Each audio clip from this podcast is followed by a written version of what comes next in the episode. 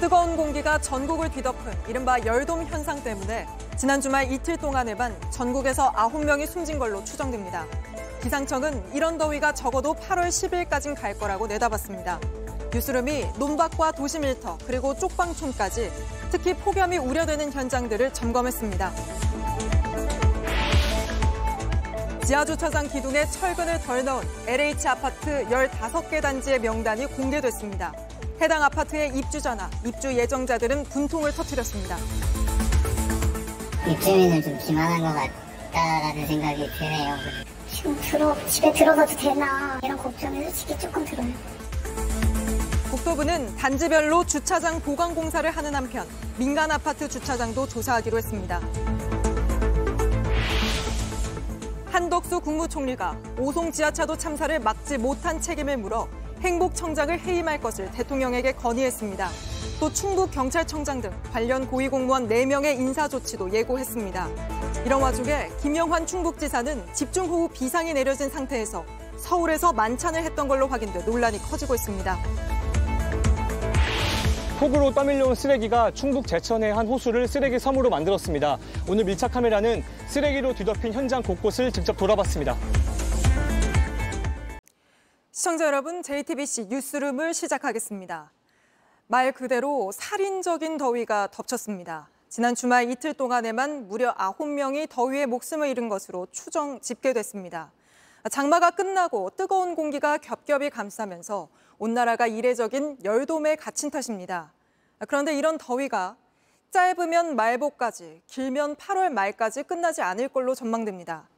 폭염으로 48명이 숨졌던 2018년의 악몽이 되풀이되는 건 아닌지 대비가 절실합니다. 그래서 오늘 뉴스룸은 피해가 우려되는 폭염 현장을 집중 점검했습니다. 먼저 사망자가 가장 많이 나왔지만 뙤약볕 아래 일손을 놓을 수도 없는 논밭부터 가보겠습니다. 신진 기자입니다. 마을로 들어가는 도로는 열기로 일렁입니다. 쏟아지는 햇볕에 길엔 사람이 없습니다. 그늘 없는 한낱 농촌 마을에선 나다니는 것도 위험합니다. 체감온도 34도, 농기계도 멈췄습니다. 이 더위를 뚫고 밭에 나온 노인. 위험한 걸 알지만 나올 수밖에 없는 이유가 있습니다. 지금 매줘야 약해기가 좋아요. 수월해요. 천평 고추 농사를 짓는 70대입니다. 지금이 아니면 한 해 농사를 망친다는 절박함 때문에 손을 놓지 못합니다. 벌써 5시간째 땀은 줄줄 흘러내립니다. 더워도 할 수 없지 뭐.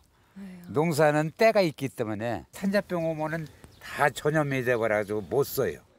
옷이 땀에 다 젖으면 그제서야 선풍기 앞에서 잠깐 쉽니다.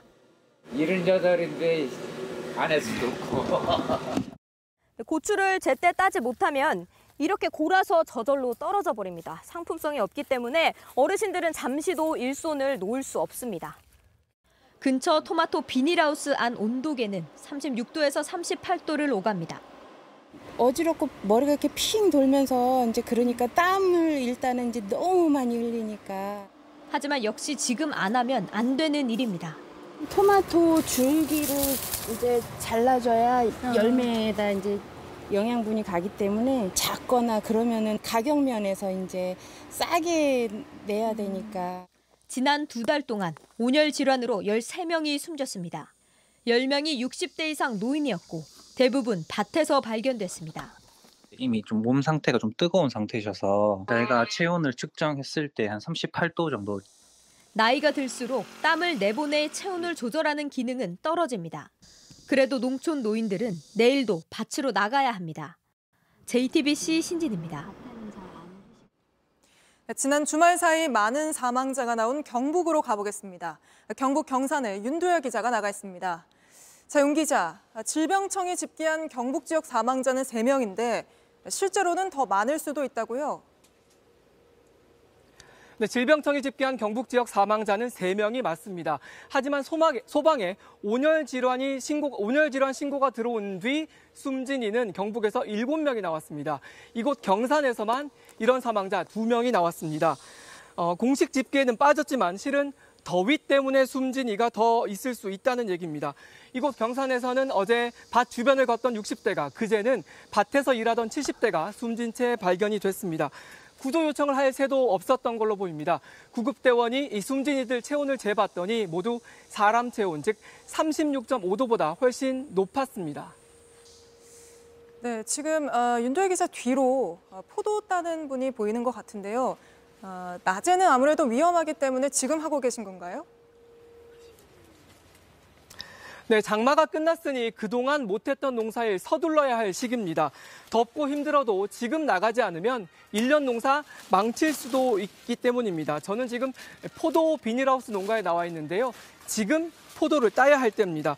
낮 동안은 일하는 게 위험하다 보니 새벽 6시에 한 번, 그리고 저녁 7시에 한 번 나와서 일을 하고 있습니다.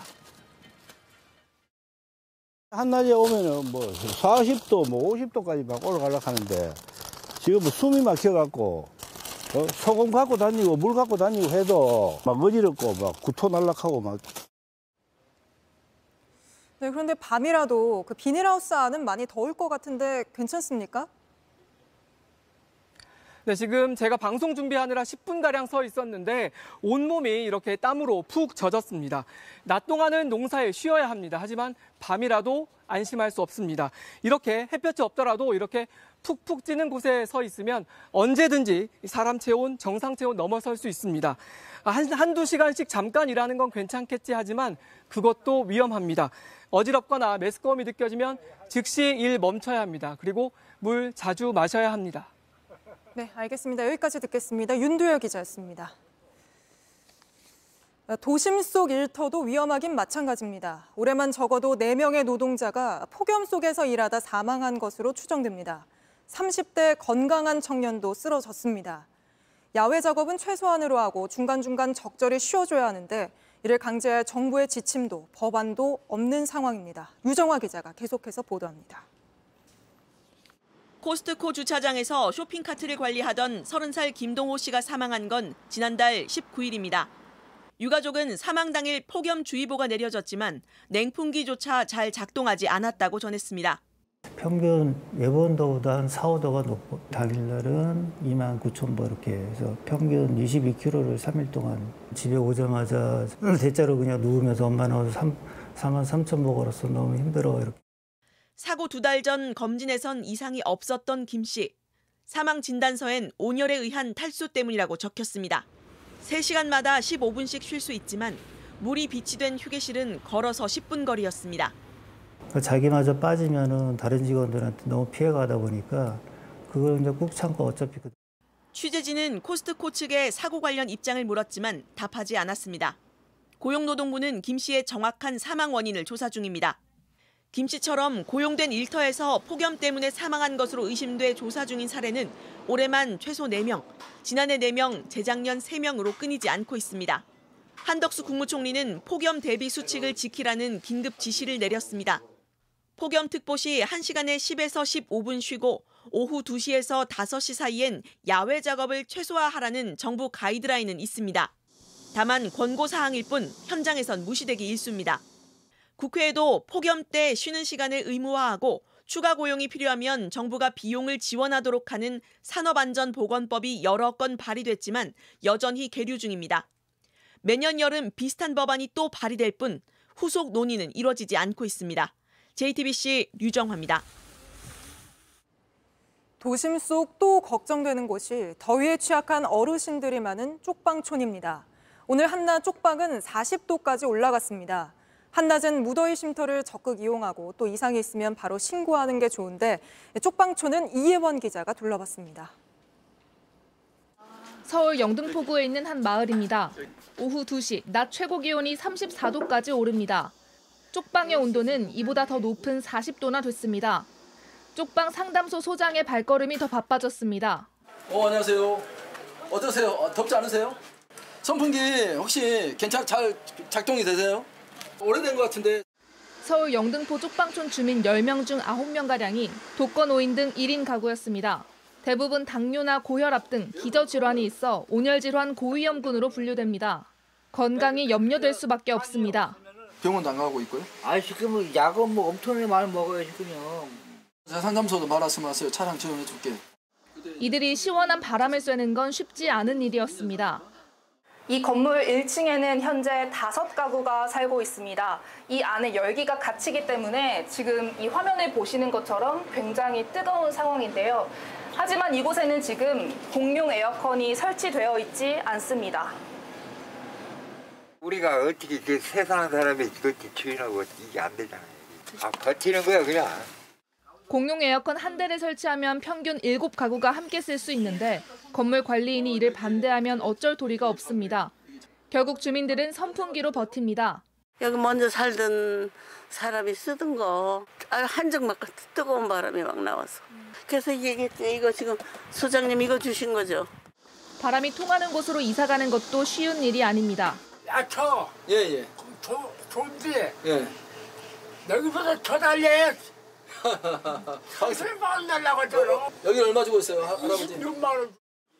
JTBC 이혜원입니다. 문제는 7월보다 더 더운 8월이 내일부터 시작된다는 겁니다.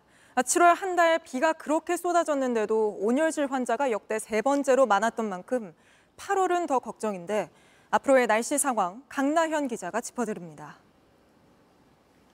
폭염이 길수록 온열질 환자도 늘어납니다. 폭염 일수가 31일로 가장 길었던 2018년 온열 질 환자 수는 4,500명대, 사망자 수도 48명으로 가장 많았습니다. 올해도 그때와 비슷한 양상을 보입니다. 질병청에 따르면 이달에만 11명이 온열 질환으로 숨졌는데 7월만 놓고 보면 2018년과 2021년에 이어 역대 세 번째로 많습니다. 문제는 아직 8월이 오지도 않았다는 겁니다. 지금 극심한 폭염이 이어지는 건 두 개의 더운 기단 탓입니다. 이미 고온다습한 북태평양 고기압이 우리나라 아래쪽에 자리 잡고 있는데 위쪽에서 고온 건조한 티벳 고기압이 추가로 얹어져 한반도를 겹겹이 감쌌습니다. 두 개의 더운 기단 속에 갇힌 열돔 현상이 생긴 겁니다. 게다가 대기가 불안정해지면서 소나기가 쏟아지곤 하는데 더위를 식히기는커녕 습식 사우나 같은 환경을 만듭니다. 이 때문에 체감 온도와 불쾌 지수는 계속 올라갈 수밖에 없습니다. 8월에도 이 같은 추세가 이어질 전망입니다. 다음 달 10일까지 서울 낮 최고 기온은 계속 35도 내외가 될 걸로 예상됩니다. 7월보다 8월이 어, 기온이 더 높은 경향이 나타나며 거대한 두 기단의 영향을 계속해서 받을 가능성이 높아 앞으로도 뜨거운 열기에 의한 폭염이 이어질 가능성이 있습니다. JTBC 강나현입니다. 다음 소식입니다. 예, 국토교통부가 석 달 전 지하 주차장이 무너졌던 인천 검단 신축 아파트처럼 지하 주차장에 철근을 빼먹은 LH 아파트 15곳 명단을 공개했습니다. 저희가 해당 아파트 입주민들을 만났는데 불안해서 살겠냐, 속은 느낌이다 라며 불만이 쏟아졌습니다. 먼저 오원석 기자입니다.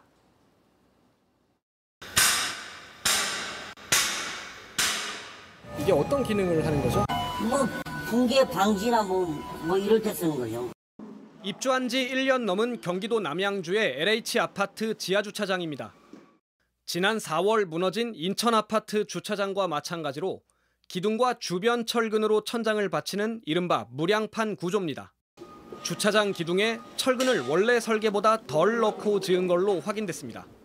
지하 주차장 기둥에 이처럼 보강용 구조물이 설치되어 있습니다. 제가 있는 이 구역에만 7개의 기둥에 문제가 있는 건데요. 기둥과 천장을 떠받쳐주는 보강용 철근이 빠진 겁니다. 주민들은 불안할 수밖에 없습니다. 혹시라도 무너질까봐 나갔다가 왔는데 아예 막 이런 게 설치되어 있는 거 보고 지금 너무 놀래가지고 집에 들어가도 되나 약간 이런 걱정이 솔직히 조금 들어요. 입주민을 좀 기만한 것 같다라는 생각이 드네요. 속은 기분들도 조금 드네요. 예. 저희 아파트는 괜찮을 줄 알았는데 아니었네요. 1,400세대가 넘는 파주 대단지도 같은 문제가 드러났습니다. 민간주택이 아니라 공영주택이라 그래서 믿고 입주를 했는데 언제 무너질지 모른다는 생각에 좀 두렵기도 합니다. 국토부는 무량판 구조로 주차장을 지은 LH 아파트 가운데 이처럼 철근을 덜 넣은 15개의 단지를 공개했습니다. 경기도 양주의 아파트는 154개의 모든 기둥에 철근이 덜 들어간 걸로 드러났습니다. 충북 음성 아파트도 123개 기둥 가운데 철근 빠진 기둥이 101개나 됐습니다. 각 단지를 지은 시공사들은 늦어도 다음 달 말까지 안전 보강 공사를 마친다는 계획입니다. JTBC 오원석입니다. 국토부는 LH 아파트들 뿐 아니라 300곳 가까운 민간 아파트들도 조사하고 있습니다. 하지만 조사 대상에서 제외된 아파트들 중에서도 철근이 빠진 곳이 있어서 제대로 된 조사가 필요하다는 목소리도 나옵니다. 정희윤 기자가 취재했습니다. 공사 중인 경기도 이천의 아파트 현장입니다. 지하 주차장에 철근을 다 넣지 않고 지은 것으로 드러나 이천시청이 정밀 안전 진단을 하기로 했습니다. 저희가 좀 간과했던 게 조금 미달된 수치가 있었는데 그거를 조금 착각해서 빠지는 부분이 있는데 그런데 이곳은 이번에 국토부가 조사하는 민간 아파트 293곳에 들어가 있지 않습니다. 무량판 구조로 짓지 않았기 때문입니다. 윤석열 대통령이 오늘 아파트 지하 주차장 부실 공사를 전수조사하라고 지시했지만 대상은 명확치 않습니다. 전수조사 하려면 전수가 뭐야? 전체 다 하는 거잖아요. 불안하지 않게 해줘야지. 사람들 생명이 달린 건데. 각 건설사에 조사를 맡길 경우 오래된 아파트는 대상에서 빠질 거란 우려도 나옵니다. 건설사 하자 보수는 지은 지 10년 이내의 아파트만 받을 수 있기 때문입니다. 전문가들은 이번 기회에 모든 아파트를 조사해야 한다고 말합니다. 실은 철근 누락이라는 것은 지하가 됐든 지상이 됐든 민간이 됐든 공공이 됐든 똑같거든요. 아파트 전체에 대해서 전부 조사를 할 필요가 있어요. 철근뿐 아니라 물탄 콘크리트와 부실 양생 같은 고질적인 문제도 함께 들여봐야 한다는 지적도 나옵니다. JTBC 정희윤입니다. 스스로 목숨을 끊은 서희 초등학교 교사가 숨진 당일까지 학생들 간의 다툼 문제로 학부모와 여러 차례 전화 통화를 한 것으로 확인됐습니다. 학교 측은 그동안 이 문제가 원만하게 해결됐다고 강조해 왔는데 앞으로 경찰 수사 상황을 좀 더 지켜봐야 합니다. 송승환 기자입니다. 서울 서희초등학교에선 지난 12일 이른바 연필 사건이 일어났습니다. 한 학생이 다른 학생의 가방을 연필로 두드리다 실랑이가 벌어졌고 이마를 연필로 그었단 겁니다. 학교 측은 원만하게 마무리됐다고 발표했습니다. 서희초등학교 관할인 강남서초 교육지원청 교육장은 얼마 전 서울시의회 교육위원회에 나와 숨진 교사가 일이 잘 해결됐다며 생활부장에게 커피를 건넸다고 밝히기도 했습니다. 하지만 경찰은 오늘 사건 직후부터 교사가 숨진 18일 당일까지도 학부모와 여러 차례 통화한 기록이 확인됐다고 밝혔습니다. 서희초등학교 상담 내역에도 숨진 교사가 잘 해결됐다고 안도했는데 관련 학부모가 개인 번호로 여러 번 전화해서 소름 끼쳤다고 상담한 내용이 남아 있었습니다. 경찰은 통화가 어떤 내용이었는지 등을 더 조사하겠다고 밝혔습니다. 서울교사노조는 학교 측이 잘 해결됐다는 것만 강조한 데다 이마저도 학부모 항의를 이유로 발표에서 삭제한 건 문제가 있다며 진상조사를 요구했습니다. JTBC 송승환입니다. 이런 가운데 많은 교사들이 지적하는 게 정당한 학생 교육인데도 억울하게 아동 학대로 신고되는 경우가 많다는 겁니다. 법적 다툼을 벌여도 무죄를 인정받아도 오래 걸릴 뿐 아니라 교사 혼자 그 과정을 감당하기도 합니다. 박소연 기자가 보도합니다. 교직 생활 20년 차인 초등학교 교사 A씨. 올해 5월 자신이 가르치던 4학년생 학부모로부터 아동학대 혐의로 고발당했습니다. 급식실에서 음식을 던지는 아이를 막으며 식판을 빼앗았는데 이게 모욕적이었다는 이유였습니다. 석 달 후 A씨는 경찰 조사에서 무혐의 처분을 받았지만 악몽 같았던 시간이었습니다. 교직 경력 전체가 다 부정당하는 느낌이 들었습니다. 이 당연한 말을 듣기 위해서 나는 왜 그렇게 마음 고생을 했을까 하는 여기저기 불려다니면서도 다른 학생들을 위해 힘든 티를 낼 수 없었다고도 했습니다. 아이들이 봐야 하는 건강한 사회적 존재라야 돼야 된다고 생각합니다. 그렇기 때문에 예식할 수 없습니다. 이뿐 아닙니다. 경기도의 한 초등학교 교사는 투명의자 벌칙을 줬다는 이유로 아동학대 혐의로 피소됐는데 대법원에서 무죄가 났습니다. 총 3년 5개월이나 걸렸습니다. 실제 아동학대 혐의로 조사받은 사례 중 경찰이 무혐의로 종결하거나 불기소 처분을 받은 경우가 적지 않았습니다. 같은 기간 전체 아동학대 사건의 무혐의 비율과 비교하면 3배 많은 겁니다. 하지만 고통을 감내한 이 시간을 되돌리기엔 마음의 상처가 크다고 했습니다. 서울시 교육청은 앞으로 무고를 교육활동 침해 항목에 신설하고 교사와 학부모, 변호사가 참여하는 학교 분쟁 조정위원회 도입 등을 검토하겠다고 했습니다. JTBC 박소연입니다. 네, 웹툰 작가 주호민 씨의 아들을 학대한 혐의로 신고를 당해 직위 해제된 특수교육 교사가 복직됩니다.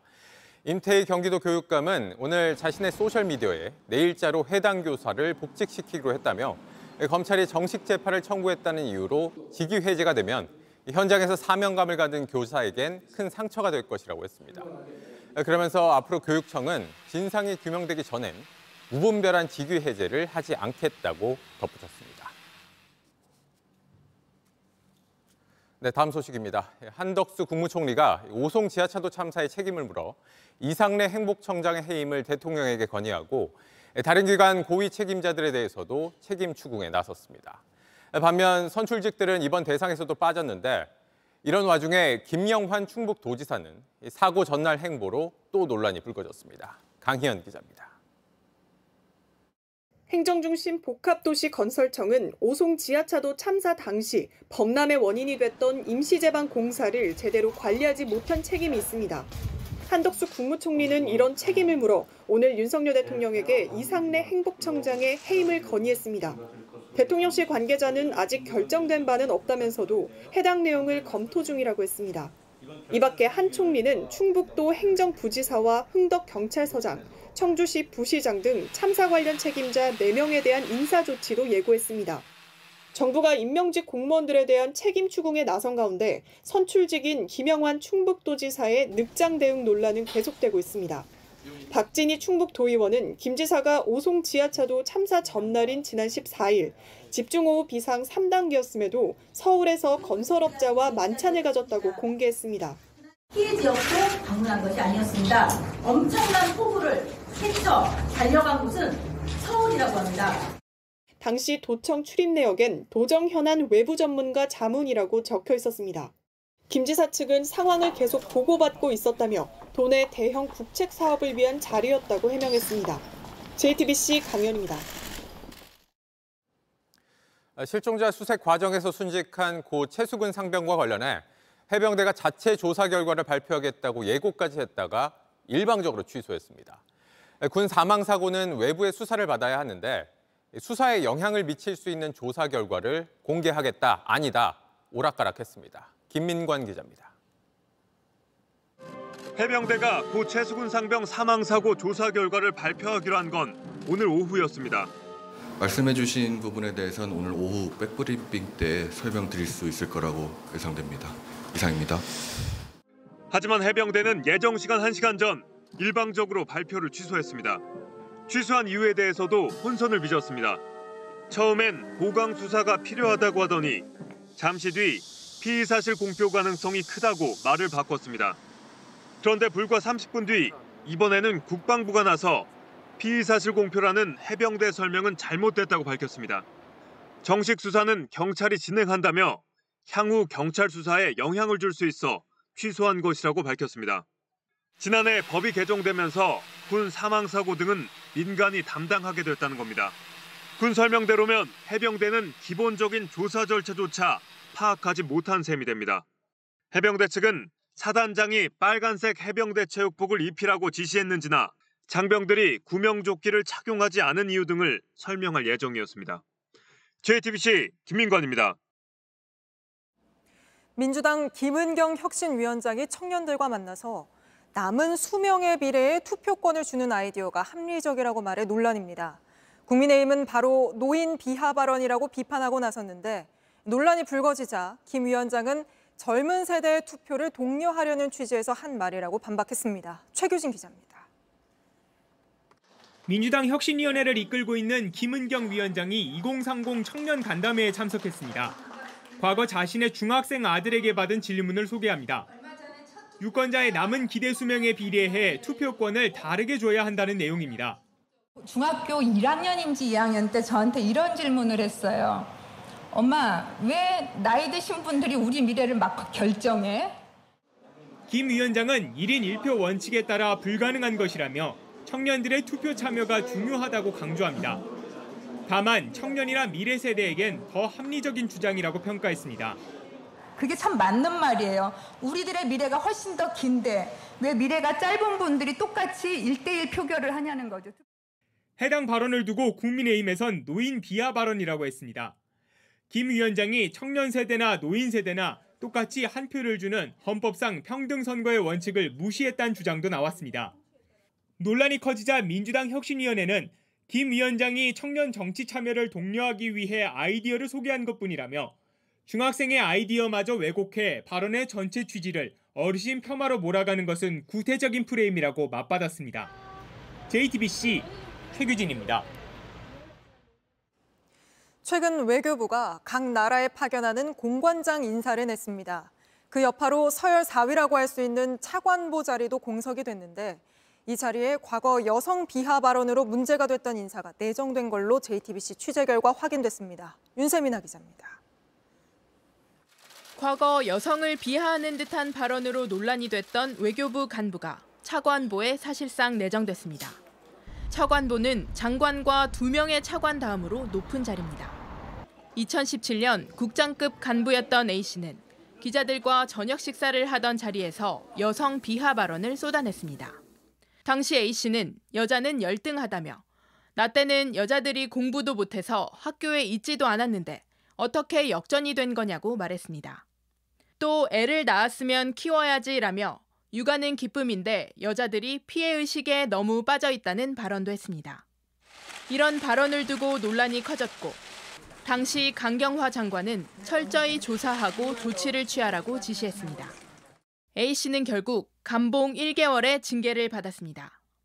당시 A씨는 문제의 발언을 한 사실은 인정했지만 맥락상 성차별 취지의 발언이 전혀 아니었다고 해명했습니다. 외교부 직원들 사이에서 A씨의 징계를 철회해달라는 구명 운동까지 벌어지며 경징계 처분으로 마무리된 겁니다. 해당 인사는 현재 한 유럽 국가의 대사직을 수행 중인데 차관보 부임을 위해 조만간 귀국할 걸로 알려졌습니다. 외교부 측은 인사 관련해선 확인해 줄 수 없다고 밝혔습니다. JTBC 윤세민입니다. 법원이 성매매 혐의를 받는 현직 판사를 이제서야 형사 재판에서 배제하기로 했습니다. 경찰이 해당 판사를 수사한다고 법원에 통보한 지 2주 만입니다. 그 사이 수사를 받는 피의자가 판사석에 앉아서 재판을 진행하는 일이 일어났는데 법원은 재판 일정을 바꾸기 어려웠다는 걸 이유로 댔습니다. 이서준 기자입니다. 울산지법 판사 A씨가 서울 강남의 한 호텔에서 성매매를 한 날은 지난 6월 22일입니다. 이날은 성매매 여성만 경찰에 붙잡혔습니다.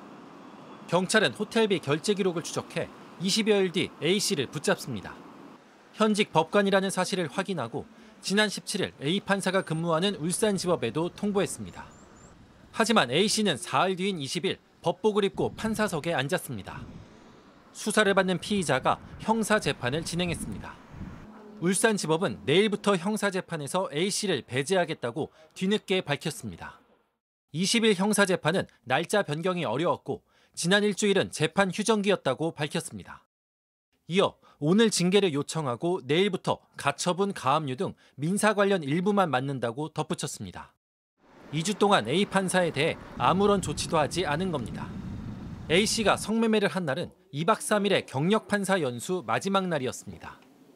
법관 징계위원회는 A씨가 이날 마지막 공식 일정을 다 끝내지 않고 성매매를 하러 간 건지도 조사하고 있습니다.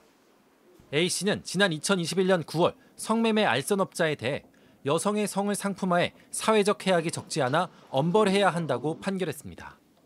JTBC 이서준입니다. 다음 저희가 살펴본 소식입니다. 죄를 지은 게 맞든 아닌데 억울하든 형편 때문에 변호사도 못 쓰면 안 되겠죠. 이런 사람들 위한 국선 전담 변호인제 이게 딱 20년이 됐습니다. 그런데 못 믿겠다는 목소리 여전합니다. 특히 내가 지금 억울하게 수사를 받고 있다 해도 국선 변호사가 바로 도와주지 않습니다. 뭐 재판에 넘겨지거나 최소한 구속될지 모를 상황이 돼야만 국선 변호사 만날 수 있습니다. 돈 있으면 비싼 변호사 써서 무죄 받고 돈 없으면 국선 변호사 믿다 유죄 받는다는 말 반복되는데 제도 자체에 문제가 있다는 겁니다. 국선 전담 변호인제 집중 분석했습니다. 먼저 절박한 순간에도 국선 변호사 만날 수조차 없었던 사람들을 여도현 기자가 취재했습니다. 모자를 쓴 남성이 들어옵니다. 새벽 시간 무인 매장입니다. 두리번거리더니 음식을 꺼내갑니다. 엿새 뒤 또 와서 물건을 가져갑니다. 이렇게 60대 한모 씨가 훔친 건 떡볶이와 찜닭, 제육볶음입니다. 경찰 조사에서는 배가 고팠다며 눈물을 보였습니다. 그런데 이 일로 구속까지 됐습니다. 한 씨는 재판에 넘겨진 것도 모르고 있었습니다. 재판에 나오지 않아 법원이 구속영장을 발부한 겁니다. 무인 매장에서 1km가 채 되지 않은 곳에 위치한 등산로입니다. 한 씨는 이곳에서 경찰에게 체포됐습니다. 한 씨는 집이 어딘지도 가족 연락처도 제대로 기억을 못할 정도였습니다. 이런데도 경찰 조사를 받을 때 아무런 법률적 도움을 받지 못했습니다. 구속되거나 재판에 넘겨졌을 때만 국선 변호인이 지원되기 때문입니다. 결국 구속된 뒤에야 국선의 도움을 받았습니다. 보호해줄 가족도 찾았습니다. 좀 약간 횡설수설 하시는 게 있으셨고 뭐가 문제가 되는지에 대한 인지가 부족해 보였어요. 법원은 딱한 사정을 고려해 집행유예로 풀어졌습니다. 얼굴에 멍자국이 선명합니다. 손가락도 부러졌습니다. 이주민 여성 A씨가 남편에게 맞은 상처입니다. 하지만 남편과 쌍방폭행으로 재판에 넘겨졌습니다. 한국말도 못합니다. 그래도 수사를 받을 때 법률 도움을 못 받았습니다. 이주민 센터의 법률 지원을 받고서야 법원에 폭행당한 증거들을 냈습니다. 왜 내가 때렸다고 해서 기소가 되고 재판을 받는지 나는 그것 자체를 이해- 이해를 못하겠다. 법원은 가정폭력 피해자로 인정하며 무죄를 선고했습니다. JTBC 여도현입니다. 정부도 이런 문제 모르지 않습니다. 그래서 2년 전 수사 단계에서도 국선 변호인 지원받을 수 있게 하겠다고 했는데 아직까지 진전이 없습니다. 이 변호사 단체들의 반대가 그 배경에 있다는 분석입니다. 이어서 조혜연 기자입니다. 2009년 전남 순천에서 주민 두 명이 청산가리가 된 막걸리를 마시고 숨졌습니다. 숨진 여성의 남편 백모 씨와 딸이 범인으로 지목됐습니다. 경찰이 다른 사건에도 연루된 두 사람을 추궁해 받아낸 자백이 유일한 증거였습니다. 이후 두 사람이 부인했지만 소용없었습니다. 뭐 거짓말해, 뭐 거짓말 이렇게 막 반복 주세요. 예? 그거야 아닙니다. 제가 안 하기 때문에 그렇습니다. 예? 제가 안, 하기- 안 하기 때문에. 백 씨는 그를 모릅니다.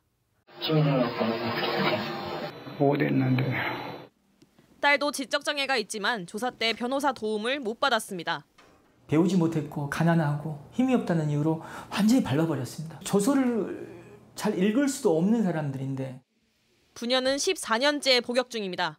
다음 달 재심 여부가 결정됩니다. 1999년 삼례 나라 슈퍼 강도 살인범으로 몰렸던 사람들도 강압 수사 때문에 거짓 자백을 했지만 변호사가 없었습니다. 진짜 대포. 진짜 빨리빨리.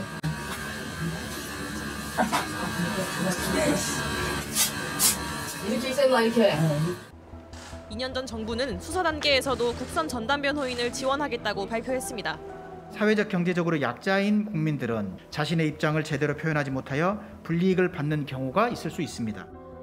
하지만 지금까지 진행된 건 아무것도 없습니다. 변호사 단체들이 반대한 이유가 컸습니다. 법무부는 취재진에게 2021년 공청회에서 반대 의견이 있었고 현재 진행되는 건 없다고 밝혔습니다.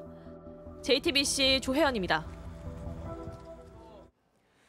이상 기후로 전 세계가 시름하고 있습니다. 미국에선 31일째 43도 넘는 폭염이 이어지며 역대 폭염 기록을 갈아치우는 도시가 나왔고 지구를 식힐 남극 얼음은 겨울을 맞았는데도 늘기는커녕 우리나라 26배에 달하는 면적만큼 사라졌습니다. 백희연 기자입니다. 미국 남부 애리조나주 피닉스에선 31일 연속 섭씨 43도를 웃도는 날씨가 이어졌습니다. 50년 전 최장 기록인 18일보다 훨씬 길어진 겁니다. 찜질방을 방불케 하는 스쿨버스에선 온열 질환도 우려됩니다. I was like about to pass out. I wanted to throw up. 미국 전체 인구의 절반에 달하는 최소 1억 7,500만 명이 폭염 영향권에 들었습니다. 더위에 생존을 위협받는 건 사람뿐만이 아닙니다. 미국 캘리포니아주 한 가정집에선 야생 곰이 수영장에 출몰했습니다. 더위를 견디다 못해 산에서 내려와 몸을 담근 건데 경찰까지 출동했습니다. 에어컨이 고장난 차량 화물칸에선 훈련 시설로 이동하던 경찰견 10마리가 열사병으로 목숨을 잃기도 했습니다. 뜨거워진 온도에 남극 바다에 떠 있는 얼음 규모는 역대 최소로 줄었습니다. 미국 국립 설빙 데이터 센터는 겨울 동안 남극의 얼음이 아르헨티나 면적만큼 줄어들어 역대 최소를 기록한 지난 해보다 더 적어졌다고 밝혔습니다. concerns from the, from the scientific community and uh, a lot of uh, catch up from the scientific community trying to understand these um, incredible changes we're seeing at the moment. And it's very concerning. JTBC 백희연입니다. 태풍 독수리가 강타하면서 중국에선 12년 만에 기록적인 폭우가 쏟아졌습니다. 1년치 비가 하루 만에 퍼부으면서 수도 베이징은 그야말로 아수라장이 됐습니다. 중국 상황은 베이징 박성훈 특파원이 보도합니다. 급류에 휩쓸린 택시가 벽을 들이받습니다. 수십 대 차량이 불어난 물줄기에 속수무책 떠내려갑니다. 하늘에 구멍이 뚫린 듯 쏟아지는 빗줄기에 베이징 전역이 순식간에 물에 잠겼습니다. 早晨六点来钟，我还在床上躺着，后来就漏雨了，滴到我身上了。 도로는 강을 방불케 합니다. 물이 범람해 4차선 도로를 황토물로 뒤덮었습니다. 지반이 약해지면서 베이징 시내 대형 쇼핑몰 앞 주차장이 폭삭 꺼지는가 하면 도로가 갈라지면서 두 동강이 나기도 했습니다. 5호 태풍 독수리가 중국 수도를 강타하면서 베이징시는 12년 만에 최고 위험 단계인 적색경보를 발령했습니다. 가장 많은 비가 내린 곳은 580mm에 달했습니다. 베이징 연간 강우량이 500mm 정도인데 1년치 비가 하루 만에 쏟아진 셈입니다. 这是我们宿舍的门房啊，大门口干大屎。这个拖车来了，这个拖车你看 到哪儿了？这个水位。 베이징 외곽 지역에선 급류에 다리가 붕괴되는 일도 잇따랐습니다. 오늘 하루 베이징에선 항공편 40편이 결항됐고 지하철 운행도 곳곳에서 중단됐습니다. 베이징에서 JTBC 박성훈입니다.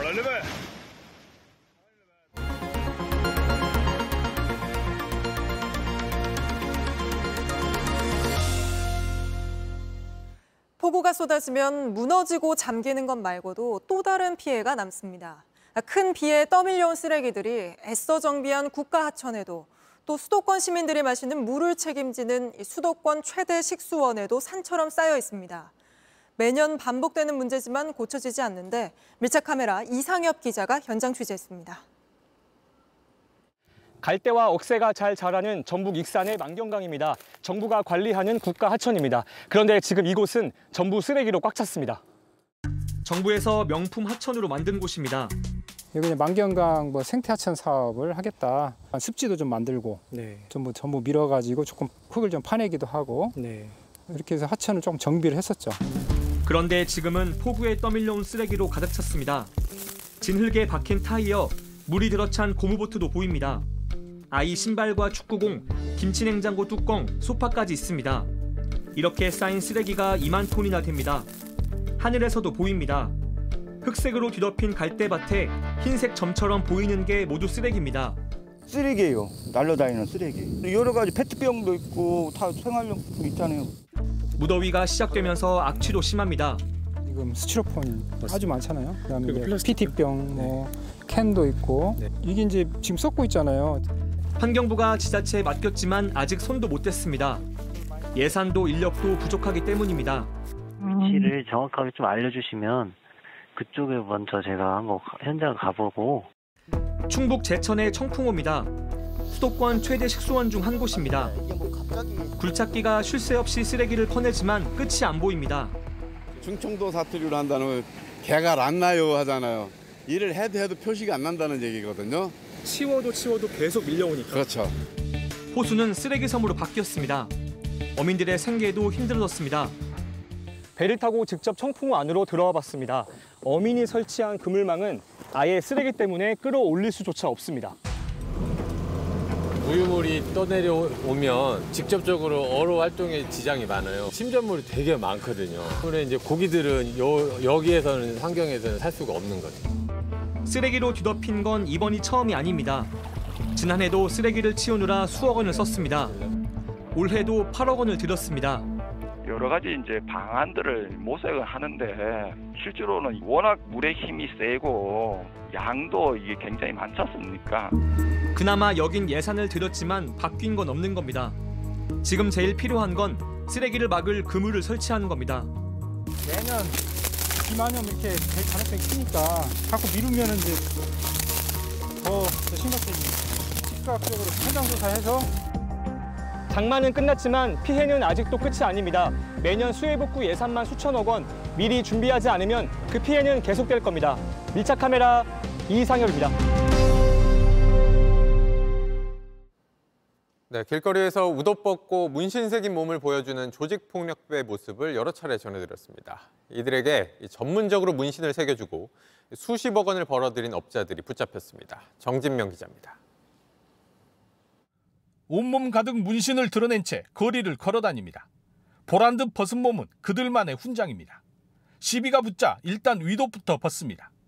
도심 한복판에서 집단 난투극을 벌입니다. 편의점에서 물건을 사다가도 마음에 안 드는 게 있으면 문신부터 보입니다. 이른바 조폭 문신입니다. 조폭들을 붙잡은 검찰, 조직원으로 인정받으려면 전신 문신을 해야 한다는 사실을 확인했습니다. 이 문신 시술 업자들을 추적하기 시작했습니다. 조폭 문신을 전문으로 시술하는 영업장들을 덮쳤습니다. 37살 전문 시술업자와 조수 등 12명을 붙잡았습니다.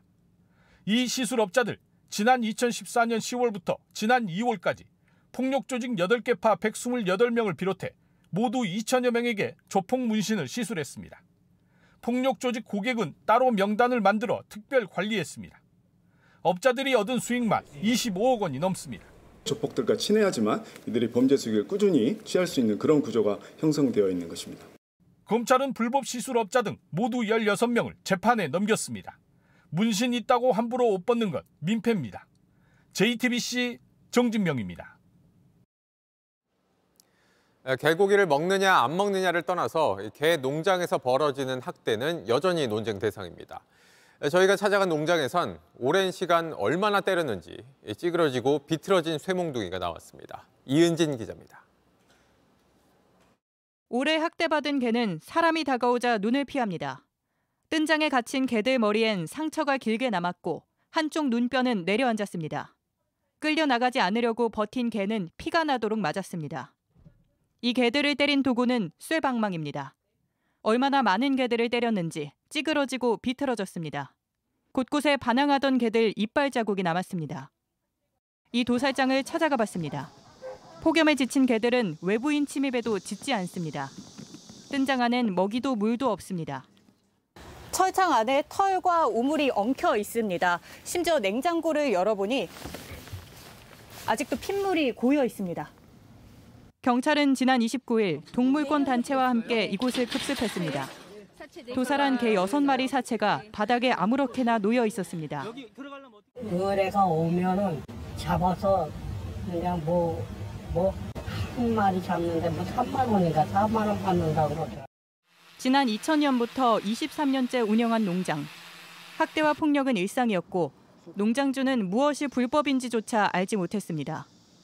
눈이 완전히 손상돼서 적출할 수밖에 없는 상황으로 파악이 되고 있습니다. 눈이 복구할 수 없는 상황으로 남아있는 개 19마리 소유권은 남양주시가 가져갔습니다. 지금 남양주 동물보호센터가 시설이 이제 꽉 차 있잖아요. 자리가 없어 그냥 현장에서 보호하고 있는데 하지만 이 개들이 안락사를 피하고 살 수 있을지는 아직 알 수 없습니다. JTBC 이은진입니다. 대형 건설사 안전팀 직원이 술에 취한 채 안전교육을 하다 경찰이 출동하는 일이 벌어졌습니다. 최대 8m까지 올라가는 공사용 장비에 올라타서 시범도 보였는데 경찰이 간 뒤에 다시 일도 했는데도 회사는 경고 조치만 하고 끝낸 걸로 저희 취재 결과 확인됐습니다. 최하은 기자가 취재했습니다. 건설 노동자들이 몸을 풉니다. 지난달 고양시의 대규모 지식산업센터 공사 현장입니다. 한 작업자가 고소작업대를 타고 위아래로 움직입니다. 원청업체인 현대건설의 안전팀 직원입니다. 이 직원은 협력업체 직원들에게 비상시 탈출 방법 등 안전교육을 했습니다. 그런데 직원들은 이상한 낌새를 챘습니다. 술 냄새가 너무 많이 풍겼고 말하는 것도 어, 좀 평상시에 다르고 결국 경찰에 신고했습니다. 음주 사실이 확인됐지만 입건은 못했습니다. 공사 현장 고소 작업 때는 도로교통법 적용 대상이 아니기 때문입니다. 많은 근로자들이 어, 허탈해 하잖아요. 그 사람이 하는 안전교육이 실효성이 있겠습니까? 경찰은 작업을 그만하라고 했습니다. 하지만 이 직원은 숙소로 돌아갔다 몇 시간 뒤 다시 나와 일했습니다. 현대건설은 경고 조치만 했습니다. 막 저한테 아, 뭐 너희 다 신고해봐라. 아무 문제 없이 이렇게 출근한다는 것이 저는 아직도 약간 의아합니다. 현대건설 측은 해당 직원은 안전보건 보조로 교육 보조 역할만 맡았다고 밝혔습니다. 전날 마신 술 때문에 숙취가 있었고 실제 작업에 투입되지 않아 중징계하지 않았다고 설명했습니다. JTBC 최하은입니다.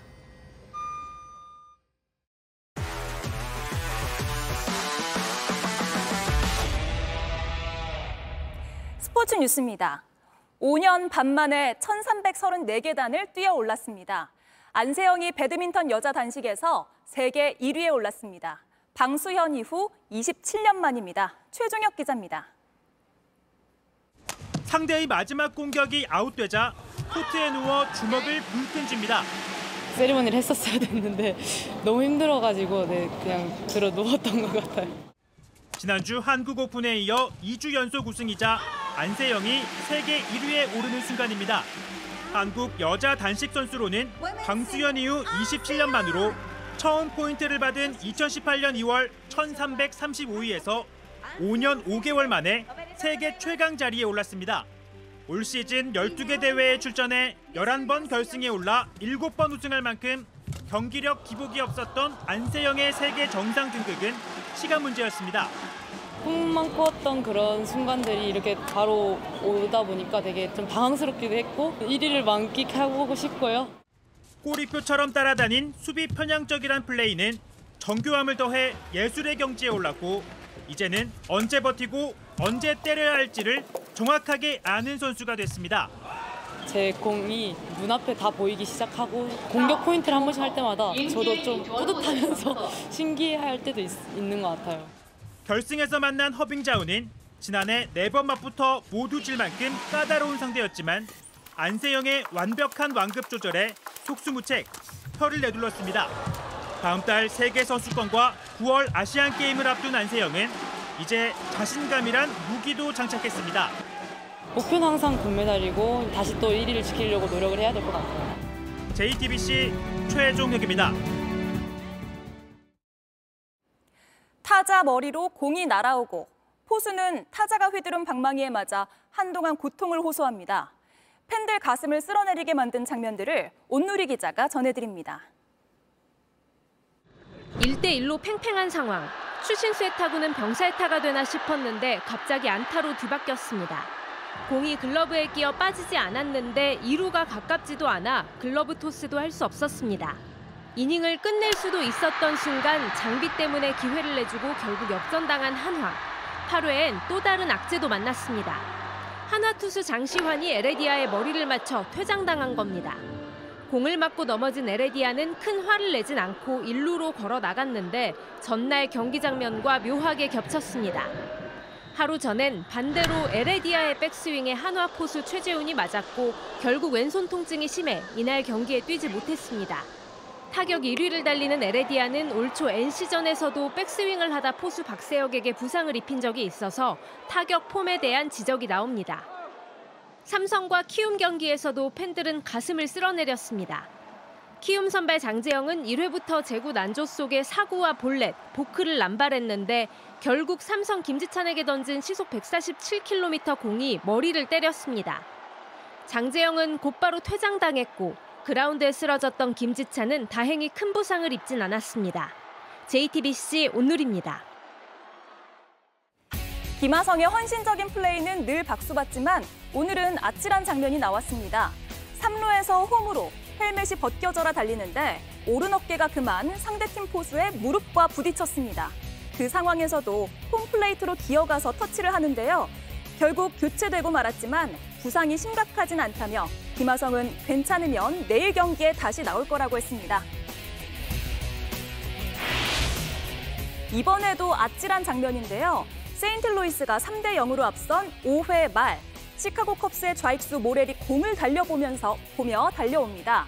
가까스로 잡긴 했는데요. 속도를 이기지 못하고 관중석으로 넘어갑니다. 완전히 뒤집혀 고꾸라지는데 관중들이 손으로 떠받쳐 일으켜줍니다. 부상의 위협을 무릅쓴 수비에 팬들은 박수를 보냈고 그 덕인지 추가 실점은 없었습니다. 환호가 탄식으로 바뀌었습니다. 동그란 홀이 공을 밀어냈는데요. 오늘은 PGA 투어에서 더 아쉬운 장면도 나왔습니다. 179 yards.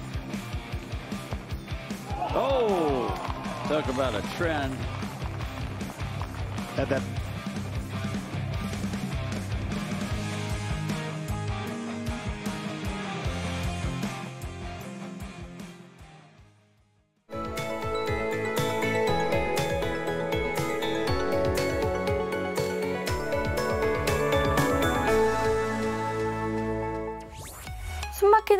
요즘 밤잠 설치신 분들 많으실 것 같습니다. 밤에는 열대야, 낮에는 폭염으로 더위가 절정에 달하고 있습니다. 전국에 폭염특보가 내려진 가운데 대부분 지역이 폭염 경보가 발효 중입니다. 무더운 날씨에 수분 섭취하시면서 건강 관리 잘 하셔야겠습니다. 오늘 밤과 내일 찜통 더위는 물론 강한 소나기도 주의하셔야겠습니다. 오늘 밤 전국 곳곳에 5에서 많게는 80mm 이상의 소나기가 예상되고요. 내일도 오후부터 저녁 사이 최고 40mm의 소나기가 지나겠습니다. 내일 하늘엔 가끔 구름만 많겠고요. 뜨거운 햇볕에 자외선 지수는 매우 높겠습니다. 내일 아침 기온 서울 부산 26도, 제주 27도로 대부분 지역에서 밤사이 열대 현상이 나타나겠습니다. 낮 기온은 서울 35도, 광주, 대구 36도로 오늘보다 1, 2도가량 더 높겠습니다. 당분간 평년보다 높은 기온 속에 소나기가 자주 내리겠고요. 주 후반 제주는 비 소식이 있겠습니다. 날씨였습니다. 뉴스룸 저희가 준비한 소식은 여기까지입니다. 네, 시청해주신 여러분 고맙습니다.